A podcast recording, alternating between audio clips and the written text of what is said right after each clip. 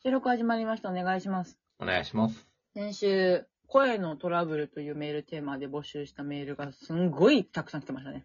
そうですね。結構みんなあるのね、トラブルと思うんうんう。うん。ね、なんでちょっとやっぱりいつもと、いつも、いつも通りですが、読み切れなかったので早速読んでいきたいと思います。お知らせもあるので、ちょっと、あと普通メールもたくさんあるので、サクサクサク読んでいきたいといきたいと思います。えー小町さん、小町さんからいただきました。私の声のトラブルは家族と声が似ているです。私は似てると思わないんですが、親戚でもわからないほど似ているそうです。例えば電話で母と間違われ、保険や車の点検の話が進んでしまったり、姉と勘違いされて全く知らない話を20分ほど聞いたり、止めなかったんだ、それ。親戚と電話するときは必ず姉か妹が確認されます。なので電話に出るときは妹の小町です、姉のほにゃららですというのがテンプレになりました。私も姉と声似てるって言われます。へえ。なんか、は母が特に間違えるんですよ。ああ、はいはいはいはい。だからそれこそ姉のつもりで、あのさ、この間話したあのやつさ、って言われて、うんうんって聞いてみたいな。俺あの聞くは聞くんですね。聞くは聞きます。聞くは聞いて、わかるんだったら答えますけど、わかんないと、ひとしきり喋られた後に、わかんないごめん、私、妹の方だから、みたいな。あの、電話口でわかるじゃん、みたいな。うんうん。誰にかけてるかわかるじゃん、みたいな。うんうん。ありますね。なんか、見た目も最近似てきてるらしく、へえ。なんか、髪色前まで明るかった、今もう染めましたけど、髪色前まで明るかったじゃないですか。はいはい。で、あの、法事で、あの、二人ともこう、ひっつめ髪というか、一つ縛りにしてたんですよ。はいはいはい。で、まあ似たような黒い服着てたのもあるかもしれないんですけど、あの、他の親戚の方とかにお会いした時に、なんかこう、状況的に入れ替わりで私と姉が椅子変わったんですよ。はいはいはいはい。甥っ子を見なきゃいけなくて。はいはいはい。は、姉は離れて、離れないといけなくて、席を離れないといけなくて、姉が離れた瞬間に私が入ったんで、目の前に座ってた親戚の方が、お、え、え、ああれ？あれ？さっき離れ、あれ？みたいな。急に髪色がっていう。なんか、マジックみたいな。はパフォーマンスされたみたいな反応されて、あ、妹ですみたいな。ああーみたいな。え、髪結構明るいじゃん、私みたいな。ん なんで、マスクしてるとはいえじゃないとか思いながら、うん。結構間違われましたね。で、へ暗くなったの多分なおさらあれかもしれないんですけど、え。うんなんか、やっぱ本人たちは分かんないもんなんですよね。似てるかどうかっていうのは。うん。うん。うん、気持ちわかります。ありがとうございます。声でない話になっちゃった。ごめんなさい。続きまして、なでしこ。なでしこからいただきました。私は平均的よりも高い声らしいのですが、それゆえに可愛いこぶってる、いや、以前に甘えてるなどと、特に同性から嫌味を言われます。学生の時はそれが原因で嫌がらせなどもありました。生まれ持ったものなので、どうすることもできる、その時は、無視して乗り越えました。そんな風に嫌な思いをすることやトラブルも多かったのですが、私はこの子で良かったと思います。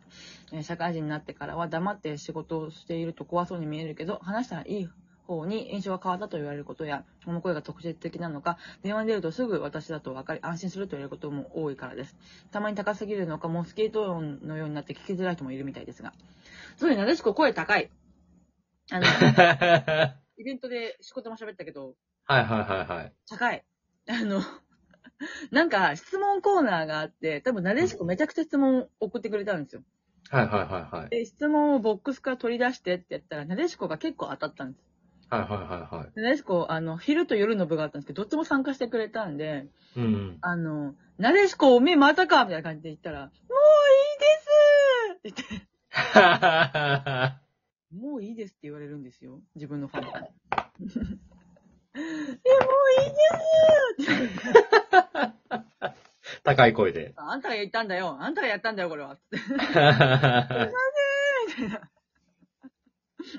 可愛いこぶっていうか、普通に可愛かったけどね、あれは。確かに。えうんそうね。自分に持ってないものがあると、特に学生時代はね、その、っていう、あの、なんて言うんですか？べなんて言うの？許容量が少ないから、ー。うん。羨ましいなーがずるいになるんでしょうね、おそらく。そうっすね。ねでも今、社会人としてそれを受け入れてるからさすがですね。ね、それが武器になってるっていうのはいいですよね。ひがみはもういいですってことだよね、おそらくね。ありがとうございました。こんな感じでたくさんのメールありがとうございます。ちょっと読み切れなくて申し訳ない。ちょっと普通メールもたくさんいただいているので読んでいきたいと思います。竹竹さんからいただきました。えー収録分で保育士の話が出てすごく共感しました。あのー先週あった保育士が、静岡木さんから。地蔵脇さんからいただいた憧れの保育士の仕事に就いたけれど、ちょっと職場がきついよ退職しようか悩んでるっていう。んありましたね。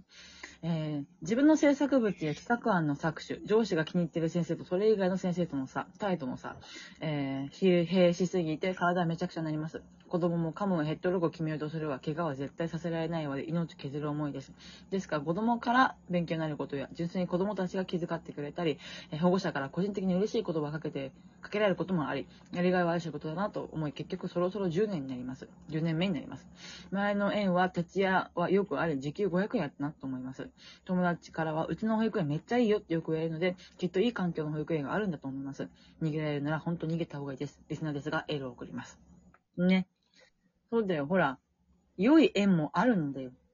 うん。だから10年までやってるんだし。まあ、それこそ、うんと、疲れることもあるけれど、でも、得るものもあるよっていうふうに言ってくれてるから。私のね、ファンのいいところはこういうとこですよ。私だけにしか話しかけないことはしないんですよ。うんうんうん。インスタライブとかもそうです。なんか、おのので始めるんですよ。会話を。で、どんどん始めてって。うんこっちはこっちでやってるよっていう。なんか、公演みたいです。他にもね、あの、いちごさんからも、うん、現役保育士で頑張ってほしいっていううん。応援のね、メッセージとかも来て結ましたね。構応援来てるんですよ。逃げていいんですよっていう。うん。うん。なんか、すごく具体的なアドバイスとかもね、あるので、ちょっとぜひ、ぜひ逃げようね。うん。あなたの意見を必要として活かせる現場も必ずありますって書いてありますからね、うん。そうですよ。派遣からの直接雇用もありって。ハローワークってぐらいに結構ね。めちゃくちゃアドバイスしてくれてます。アドバイスしてくれてるので、結構見てくれてる人は見てくれてるし、うんあ。なたが間違ってることはないので、ね、チーズガキさんはぜひ、絶対逃げてくれよな、です。お願いします。ちょっと近況お待ちしてます。ありがとうございます。ブルーグレイさん読んだらお知らせいけるかしら？そうですね。えー、あー、この人もちょっと気になったけど、これはまた再来週読みます。ブルーグレイさんありがとうございます。最近できた彼氏に次のデートで告白する宣言をされて付き合った方からどうして宣言されたのかの回答。あ、結局付き合ったって教えてもらったんだっけ？そうです、そうです、そうです。ああ。どうだったのかだけ教えてくれって言ったんだっけ？そうですね。えー彼がそ3回の宣言するのがハードルが高いんじゃないかみたいあなあ、そうだそうだそうだ。逆にすごい出たんそしたんだ。っていう、はい。ちょっと、その時のエピソードをありがとうございます。彼が3回目に告白宣言してくれたのは、私が並行で複数人の方と会ってる話をしていたからです。マッチングアプリでで出会った方だったんですよね、確か。そっかそっか。負けてらんねえで宣言したんか。うんうん。俺、俺が先だからねっていうことね。話の流れで、今度31歳の人と会うんだ、みたいに報告していて、他の人に取られちゃうと思ったからだそうです。残念。作詞は私です。うわおめえだったかえって思ったけど、作詞に仕立て上げたのが作詞のブルグルだったんか。うんそう。か。4回まで出たら、六本木ギロッポンの夜で、クリスマスマーケット。ポッポポポポだ。あらー。イルミネーション、イルミネーションの中で言ってくれるのかなと思いきや、まさか居酒屋でした。あ、冬疲れてる後から聞いたら、その時は緊張してたみたいです。私が酔いそうになる手前で話を切り出してくれました。酔った状態で告白の返事をもらうのは違うと思ったそうです。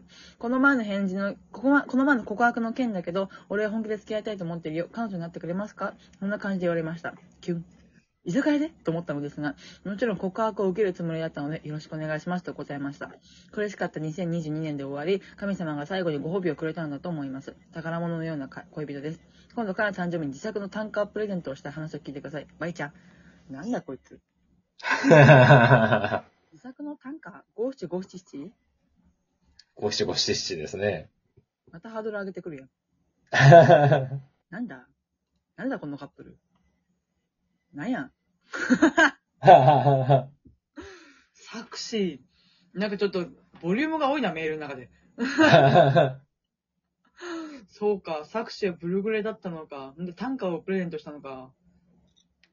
短、ねえ、どっちそれ本気？どっちなんすかね。うんこうやって気にならせていくんだ。この作詞、ありがとうございました。ぬ、沼らせリスナーが。村瀬リスナー名、言ってない。ありがとう。まあこんな感じで普通メールもたくさん募集しておりますので、皆さんぜひぜひお送りくださいませ。えっと、お知らせが、あの、別途あります。えっと、来週、来週22日ですね、えっと、水曜日に小説新潮っていう文学誌ですか？雑誌はいに私、エッセイを書きましたので、もしよろしければ買って読んでいただけると嬉しいです。税込み1000円でございますので、まあ、あの、本物、なんていうんですか？物でもいいですし、Kindle とかで売ってるんですか？ああいうのって。えーっと、配信あったか調べておくべきだった。な何か小説新潮どうですかね？何かしらの、あの、ふ手段で手に入る方はぜひ読んでみてください。結構長いこと、長い文章を書きました。あの、私、武士が出てるかなと思います。担当の方がすごい喜んでました。面白いですって言って。あありがとうございます。なので、よろしくお願いいたします。告知はそれぐらいですかね。えっ、と、メールテーマをお知らせしたいと思います。今回のメールテーマ、私、髪を染めて切りまして、その、あー切ってくれたのが元美容師の時の同期、まあ、いわゆる友達なので、ちょっとそこの関連で、次回のメールテーマ、友達自慢、あ、あ？もしもし、友達自慢選手権です。皆様の友達の自慢できるところ、こんなやべえやつがいる、こんなことできる友達がいる、こんなことした友達がいる、など、のそちらの友達の自慢選手権を開催したいと思いますので、皆様ぜひぜひお送りくださいませ。アプリがある方は、えっと、ギフトを送るか質問を送る、もしくはメールアドレス、バレンサとホスタ、アトマークラジオトーク .jp までお送りくだされば、えっと、生配信分、来週の生配信で読み上げたいと思います。はい。何卒よろしくお願いいたします。どんとこどんどこメールお待ちしております。マウント合戦、私にマウント取れるメールもお待ちしておりますので、絶対負けてらんねえから、何卒よろしくお願いします。それではまた来週お会いしましょう。じゃあねー。